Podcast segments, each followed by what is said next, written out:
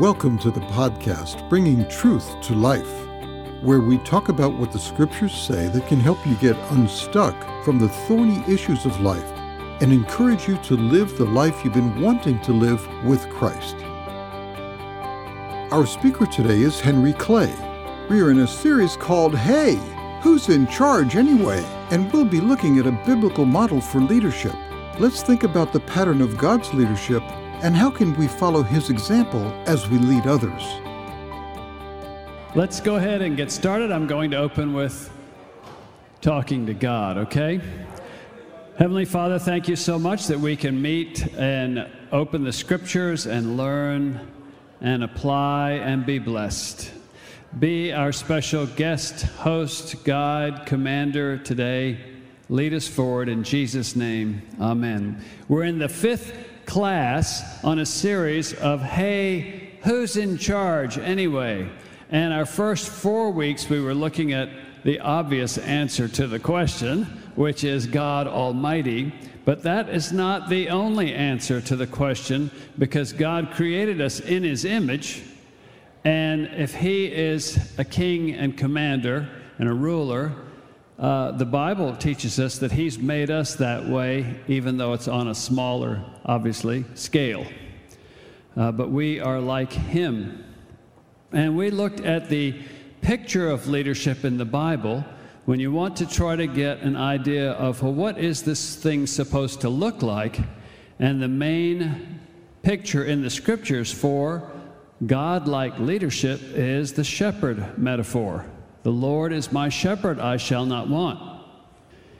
The pattern of God's leadership, if you delve into that further, is lead, develop, care. If you were trying to say, well, can you give me the cliff notes on the shepherd metaphor of leadership?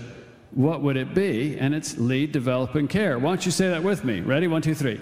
Lead, develop, care. One more time. Lead, develop, care. Didn't take that long to say that. And yet, those three words are almost like the three, three biggest oceans in the world the Pacific Ocean, the Atlantic Ocean, and whichever other one is the biggest. I'm not sure on the square miles there. But these are very obviously large terms. And we have looked over the last number of weeks about how God does that in our lives, how He leads us. He's the Lord, how He develops us. He's always about our sanctification, our growth. He teaches us. Uh, he models for us. He coaches us by the Holy Spirit. And also how He cares for us in the gospel. That's uh, God's brand, so to speak. He's, he's a caring God. In fact, when we think of shepherd leadership, that's mostly what we think about. It's all the good things He does for us that we appreciate. But today, we are switching today to now begin to focus on what does that imply for our leadership? Our leadership in our own lives our leadership in our family with our children with our grandchildren in our world uh, in our old age in our retirement. What does that imply? What does that mean because in Genesis 1:28, the first word to the first man and woman in the first chapter of the first book of the Bible, God says two things: be fruitful and multiply, fill the earth, etc., etc., and rule, have dominion. He talks about fruitfulness and he talks about ruling and having dominion. That is over every human being that's ever born on the planet. Why? Because we're created in the image of one who is a ruler, who is a leader. So let's go back over our definition that we looked at when we thought about God, but now let's think about it related to us. Our definition intentionally influencing and enabling people to accomplish a given task. Now remember, there's lead, develop, and care, and we're zeroing in just on the lead part. It's a double click on that part. So we're thinking about that. What does that mean to lead? intentionally influencing and enabling people to accomplish a given task. I kind of like the way that says that because it doesn't say to stand up with a loud voice and boss everybody around. You know, it's it, there's there's more to it, isn't there? And it is interesting uh, meditating on okay, from what we know, God is in charge of everything. He has all authority and he has all power. Now, there are times you've had authority, but you haven't had power. So you have issued your orders and directives, and nobody did anything, and then you think, okay, now what do I do? You know? But God has all power. He said, wow, what would that be like to have all authority and all power? And yet, even though God is that way, look at how He leads us. There have been times He's given you an awful lot of tether, and you went off in the wrong direction that he had told you not to go in, and he just let you go. It's, I don't know, it's kind of like a fly fisherman or something. He's just let you take that and you run with it. And he says, I'll just let him go for a while. then I'll kind of reel him back in, but it's not like he's got you on this short leash where he says, No, no, no, this, this, or this. Think about how God is influencing and enabling you over time, and yet giving you a fair amount of slack even to make mistakes and even to rebel, intentionally influencing and enabling people to accomplish a given task. The lead part of lead develop care is all around a given task. There's something that needs to be done, this group of people. So, I want to share a quote with you that I found uh, very challenging, very interesting from Henry Cloud talking about uh, leadership in general, pe- leading people. He says, You are ridiculously in charge. In the end, as a leader, you have what you create and what you allow. Now, a lot of people don't even really see themselves as leaders, and even if you are the leader, you still don't see yourself that much as the leader. And what he's trying, the point he's trying to make here is whatever you're in charge of, you're in charge. Act like it. Fulfill your role. Don't, don't make excuses. Don't go passive. Don't lose your initiative. Don't lose your courage. I think lead, of lead developed care, lead takes the most courage. Because care, it's like, well, people like you to care for them, so that's kind of nice. Develop, uh, well, that's more like about growth, teaching. That's not quite so challenging, but the lead part, where you come in and try to influence and enable your 15 year old to clean up their room or whatever it might be, that takes more courage. You're ridiculously in charge. I want you to think about it. You're ridiculously in charge of your own life, your own walk with the Lord. If you have children, of your children, if you're husband and wife, you're ridiculously in charge of your marriage. No one else is in charge of your marriage. You're ridiculously in charge of the last 20 years of your life. And in the end, as that leader, you will have what you create and what you allow. You're not just a victim, you're not just a cork floating along in the water with the current. God, hear me, God has made you to lead, not lead everything but also not lead nothing. God has given you a portion of His creation that He wants you to act like a leader. You are, at least of that part, you are ridiculously in charge. So, what are you going to do with it? Well, I want to talk to you about. We're going to double click now on lead and go in deeper and look at four ways, four things, four operational aspects that this entails. What does it mean you're supposed to lead in your domain? The first is you set direction. There there's, there needs to be a target. Uh, what are we doing? So here's some questions that help in setting direction. Who should be involved in setting direction in this particular thing? So if you have a two year old, who should be involved in setting direction for the two year old? Well, probably mom and dad. Uh, if the child is eight years old, you might ask and be interested in their opinions, but you're still, it's kind of mom and dad. But if the child is 15, it's like, well, we really want to fully include, they're old enough now to be a part of this decision. And when they're 25, maybe they won't even include you in the decision. It shifts, doesn't it? But the first question is who should be involved in setting direction. It is often a shared responsibility, isn't it? Second question where are we going? What's, what, what is the target? Where are we going? Third, why are we going there? Often thought isn't given to this. Well, we're doing this. Well, why? I don't know. You know, it just seemed like that was what was next. Well, maybe it shouldn't be next. What would success look like? An amazing question. What would success look like if we really accomplished what we're tr- setting out to do? What would it look like if it was done well? What are our current realities? Because often you have a great plan, it's just that there's no way with what's going on right now that that's even possible. So you have to adjust to current realities. And finally, what boundaries will help us get there? What are the things you're going to have to say no to in order to have hope of accomplishing what you're shooting for. You see how set direction is a bit more involved than saying, well, let's drive to Atlanta this weekend. I mean, it's not actually not that easy of a question to answer a lot of times. When you think about uh, you're a young person, what's what's the direction you're setting? You're not just going with the flow. Well, they said I needed to go to college, so I don't know, I guess I'll go to college. It's like, no, think about it. Think like a leader. What you're trying to do in the decade of the teens is you're trying to wake up the leader in them, if you were to put it in a nutshell. You're trying to inform them, coach them into doing lead, develop, and care for their own life and for the rest of their life. Setting direction. It's not that easy to set direction for a marriage. Well, we, what, what's, the, what's your direction for your marriage? Well, uh, not get divorced. Well, okay, that's a start.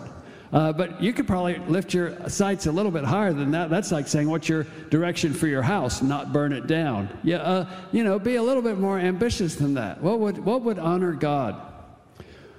Uh, if I'm talking with someone, they say, Well, I, I have a, a nine year old child. I'd ask them, Well, what's the direction you're setting for this child? What do they need to be learning in the next two years that's going to help set them up to be more successful in their teen years? Think about it. Think like a leader. What direction are you setting? Where are we going? Why are we going there? What would success look like? It's not enough, though, to set direction. The second thing is you need to align. And that has to, it needs to be together. It's the synergy, it's the operation of all the different parts that come together to make this a possibility. You align in thinking, in actions, in people, in resources. You've got, say you've got a group of people at work or you've got your family at home. There are plenty of times when mom and dad or, or just mom or just dad will say, Well, we need to do this or stop doing that. And all of a sudden, there's rebellion. There's, oh, you know, this and that and the other. There's not alignment. You've set direction, but the next challenge is getting people on the same page. The first type of alignment is in thinking. Or as our group of people, our family, or at work, our church, are we aligned? What would help us get on the same page in how we view this? Even if we don't totally all agree, at least we're basically on the same page. It doesn't mean total agreement, but it does mean that work has been done to make the case that this is a good thing. Second, the alignment of actions. The right things done in the right way at the right time build momentum and bring results. The right things done in the right way at the right time. So you say you've set direction, you want to follow Christ. And you know that relating to Jesus is a, is a personal relationship. So you've got the overall set direction. I have decided to follow Jesus. But alignment then is well, what is it you're going to do each day that's going to keep you on the same page with Jesus? Maybe be have a, have a quiet time, a daily time in the morning where you read the Bible and pray. That's an alignment of actions. And even if it's only five to 10 minutes, I talked to a pretty much a brand new Christian yesterday. We had coffee and talking to him about the best practices of Christianity. And one of those is starting every day with God. That's an alignment thing that gets you every day. You get set to connect with God be in tune with what He wants you to do in your life, to be oriented toward heaven, to remind yourself of true north, that daily time with God. That's an action, alignment of actions, alignment of people, because everybody's not going to do the same thing necessarily. And finally, alignment of resources. You have a limited number of resources money, time, abilities. Could be things as well, cars or property or whatever. But an alignment toward it, well, if this is what we're going to do, what does that mean for all of these pieces, how we can make the best use and move forward? If our church decides, well, we want to be a missional church, we want to help reach Colombia for Christ. That's the set direction. But what would have to change so that we're actually successful in making progress in that? The third thing a leader is responsible for, and I'm talking to every person that's sitting here because you're all made in the image of God, and therefore you're all leaders of some part of His domain. You're not only supposed to set direction and align, you're also supposed to think about, well, how do I motivate the people that I'm leading. Now, right now, you may only be leading yourself. Have, not, have you never struggled with being motivated? I have. uh, it, that's the, the wind in the sails or the lack of it. That's one of the most challenging uh, things sometimes to work out. Uh, you, you want your child to clean up their room or help with the dishes or whatever it is. And it's very seldom you come up with a brilliant parental idea like that and it's met with applause. Oh, I was waiting for the opportunity to help out, and uh, you finally thought of me. They That's oh no, you know. And so you think, uh, this is a motivate issue, you know. How do you motivate people? How do you motivate yourself? There's an interesting book by Simon Sinek, you may have heard of him, called Start with Why. It's not just what you do, it's why you do it. And think about, okay, well, let's, uh, kids, we need to go to church. Ah, Dad, I don't like church anymore. Why should I go to church? The why question comes up. And you need to have a better answer for that. Uh, one of your children or grandchildren curses, and they say, oh, I don't see what's the problem. Everybody does it. What's the motivation behind the good, pure use of the tongue? What's wrong with the bad word? That motivation question, the why question. You set direction, you're, you're, you're aligning, but then you need to think, I need to make sure I've thought about and can articulate the, the compelling why. I did want to mention here a new book by my friend uh, Nicholas Tranchini called Deep Changes. The whole book is about how do you really change on the inside?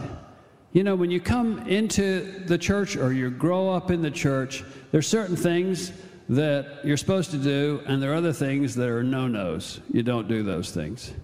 And it could be because you are in this environment and and you don't want to make people upset with you, that you conform to those things. But then a person might leave this place or, or go to church or even go to the football game and act in a different way because they're not surrounded by the people that they were wanting to please. So it's not actually this, this behavior isn't coming from a deep place, it's coming just a, uh, in a superficial way. And this book talks about how do you change more deeply to do things out of a true love for God rather than just a desire to look okay and be approved. So I wanted to share that with you. It's a, it's a book actually that's been translated down to three or four languages, and their goal with uh, the sale of the book in English is to make a copy available for every Arab speaking Christian in the world for free. Now, I've heard of a lot of schemes in my life, but that's a new one on me. Uh, but what a wonderful thing, thinking of how they're stewarding the book to bless the whole world. So in, in the U.S., you pay full price, whatever that is, $20 or something. In Latin America, Spanish speaking America, it's half price. And for Arab Christians, it's free. So, anyway, just in case you're interested. Well, so what? Let's uh, now, now we move to manage. So we've got you've got set direction, align, motivate, and finally manage. If you're if you're baking a cake, you've set direction. I'm going to bake a birthday cake. Align is well. Let's see. I need a recipe. I need I need a kitchen. I need uh, pans. I need flour, uh, etc. I need time. That's an alignment of thinking, actions, people, resources. Motivate, well, it's my wife's birthday, so that's why I'd like to bake a cake and want to celebrate her. But manage is where you actually then begin to work through it all, and to your horror, you realize you're missing a key ingredient. We had a friend uh, who was uh, wonderful with children, uh, not quite so wonderful in the kitchen and she, but she really wanted to make our friends in Argentina this cake. So she gets going with all of her enthusiasm. She was always very enthusiastic. And at one point, the, the recipe book falls off the table. And she can't remember which page it is. So she opens it up and just picks one and starts again. The cake was totally inedible, you know. So she'd set direction, she'd align, she was motivated, but she didn't manage manages, particularly when you're leading people like at work, it's knowing how close and how much space to give to the people that you're, you're leading. It's how much help do they want and do they need to ensure success. Now, there's some leaders that, under the guise of being trusting, they completely abandon it. They leave you on your own. And there are others that are watching everything. No, no, no, and, and here, and, and they're almost kind of like, no, let me just do it. You know, they're too present. So the challenge of managing, whether it's your children or at work, it's how, how much engagement is wanted, is needed to ma- ensure maximum success. Another example of that is when you last decided that you're just not in the physical condition you should be in, and you need to work on your diet and your exercise. And I, most likely that was around January uh, in one of your years. I don't know why we think about that in January, but maybe it's because we're recovering from Christmas festivities. And, uh, or we've gotten some new clothes and we don't fit in them, whatever it is. But anyway, you, so you set, you set this direction, you align, you join the gym, etc you're at least motivated then. And then around three weeks into January, you're on a trip or someone invites you over to dinner or something else, and you, you hadn't thought through how to manage these moments when you would tend to give yourself excuses to get off of your plan. That's that managed part where you're kind of ensuring the success along the way. That's oversight. So, this gives you an idea when we say, well, you're a leader and you're leading in your life, your family, your marriage, at work, with your finances, with your health. What do we mean? Well, you set direction, you align, you motivate, and you manage. Let's say those four together. Ready? Ready? One, two, three. Set direction, align, motivate, manage. One more time. Set direction, align, motivate, manage. Now, this model we're looking at, the shepherd model, it's very simple words. It's lead, develop, care, and then it's set, direction, align, motivate, manage, and we'll look at the others for uh, develop and care. But these, this is a, a, a bit of a framework that helps guide your thinking. You know, you want to think about your life, you want to think about your marriage, think about your kids, think about your grown kids, think about your retirement years. This is how a leader thinks. This is how you would, the kind of questions you would ask yourself to walk it through. And it's not necessarily always easy to come up with the answer, but it was good for you to think about it. You can feel the intentionality, even if you're challenged to come up with uh, what you're convinced of is the best answer. So let's think about this a little bit. Uh, th- this has application, like I said, at work. Some of you may have some people that report to you at work. All of you have yourself, so that's kind of your, your bare minimum, right? You're in charge of you. And there are a number of aspects of you, aren't there? There's your, your spiritual life, your family and relational life, There's your p- public service life. There are things that you might give to or ways you might serve. There's your, your health. Uh, if you're married, your marriage, etc. So let's think about now. I want, you, I want to stop now and I want you to pick something that you're leading. You can pick yourself. If you lead a team, if there's someone that looks to you for leadership, it could be your marriage. You might want to think about just one of your children or just one of your grandchildren. You might want to think about your finances, your walk with Christ, your health, but pick one thing or person that is under your leadership. And I want you to take a moment to think about with that person or with that area of my life, what is my target? What is the direction?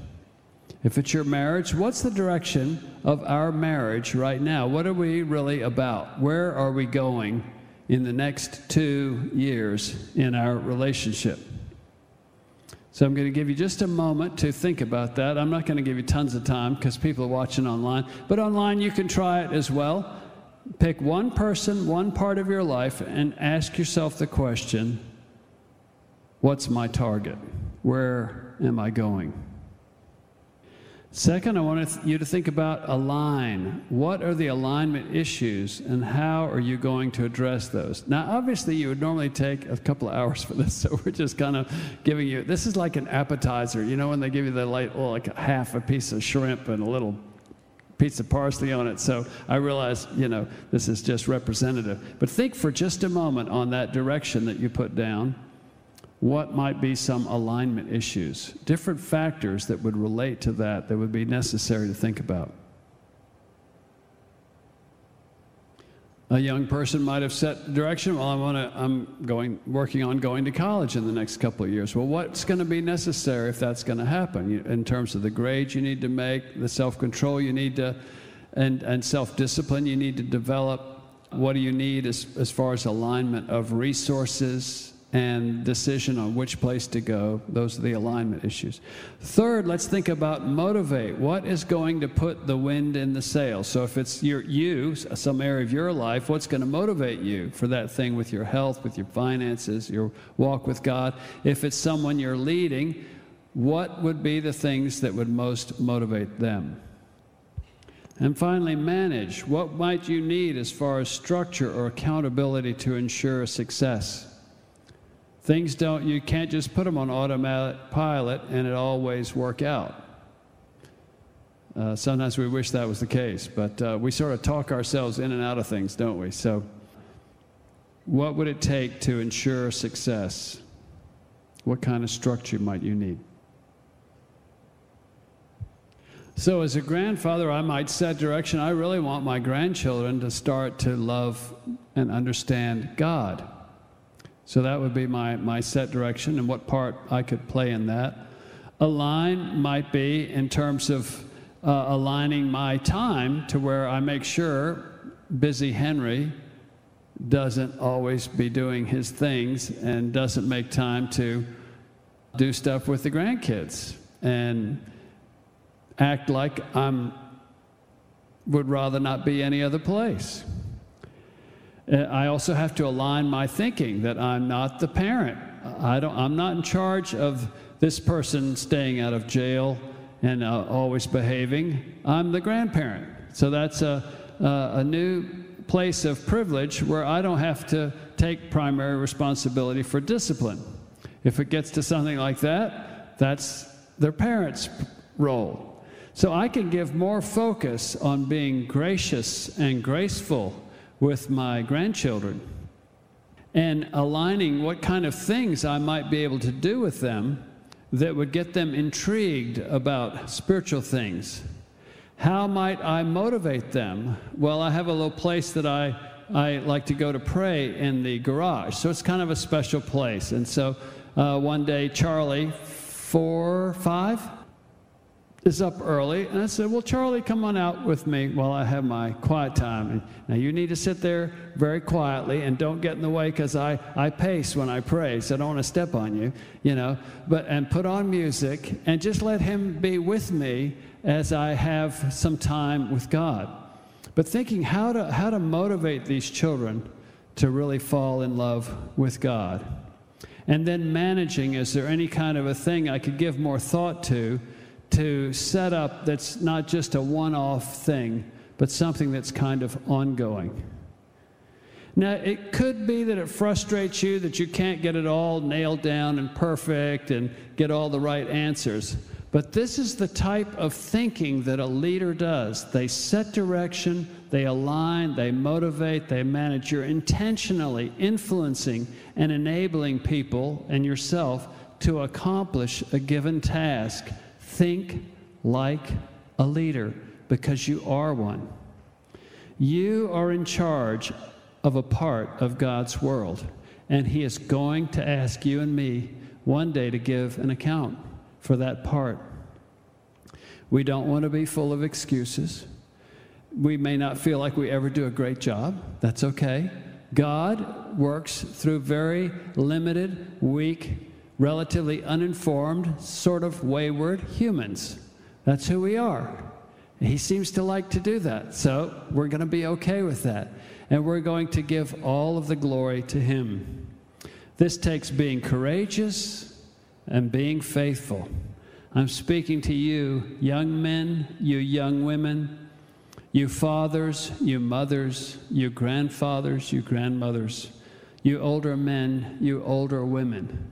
Embrace what God has given you to be made in His image as a ruler over part of His creation. And it's not to get, it's to give. It's not to be served, it's to serve. It's to bring glory to God by being more intentional in the way we influence and enable ourselves and others to accomplish the task that God's given us. Jesus, at the end of his life in John 17 3, said, Father, I have glorified you on the earth. It's not 17.3, I think it's 17.2. I have glorified you on the earth by accomplishing the task you gave me to do. Will you be able to say that? Father, I have glorified you on the earth because I have accomplished the task that you gave me to do. May God help you be like him in this part of lead, setting direction, aligning, motivating, and managing. Take some time to think about it. Pick, pick an area. You got to start somewhere. Pick a person, pick an area, pick something, and think through. When you got a little bit more time than I can give you, set direction, align, motivate, manage. Let me pray for us. Heavenly Father, thank you. Help us, Lord, to number our days that we can present to you a heart of wisdom. We don't have forever. We have a certain amount of time. Help us to make the most of this time, to serve you, to love people.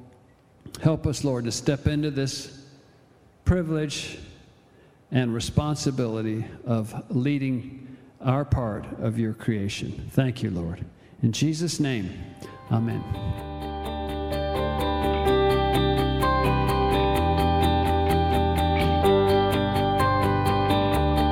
Thanks for joining us on Bringing Truth to Life. If the message has encouraged you, please subscribe and give us a review. This helps more people find our podcast. We hope you'll join us again for the next podcast of Bringing Truth to Life.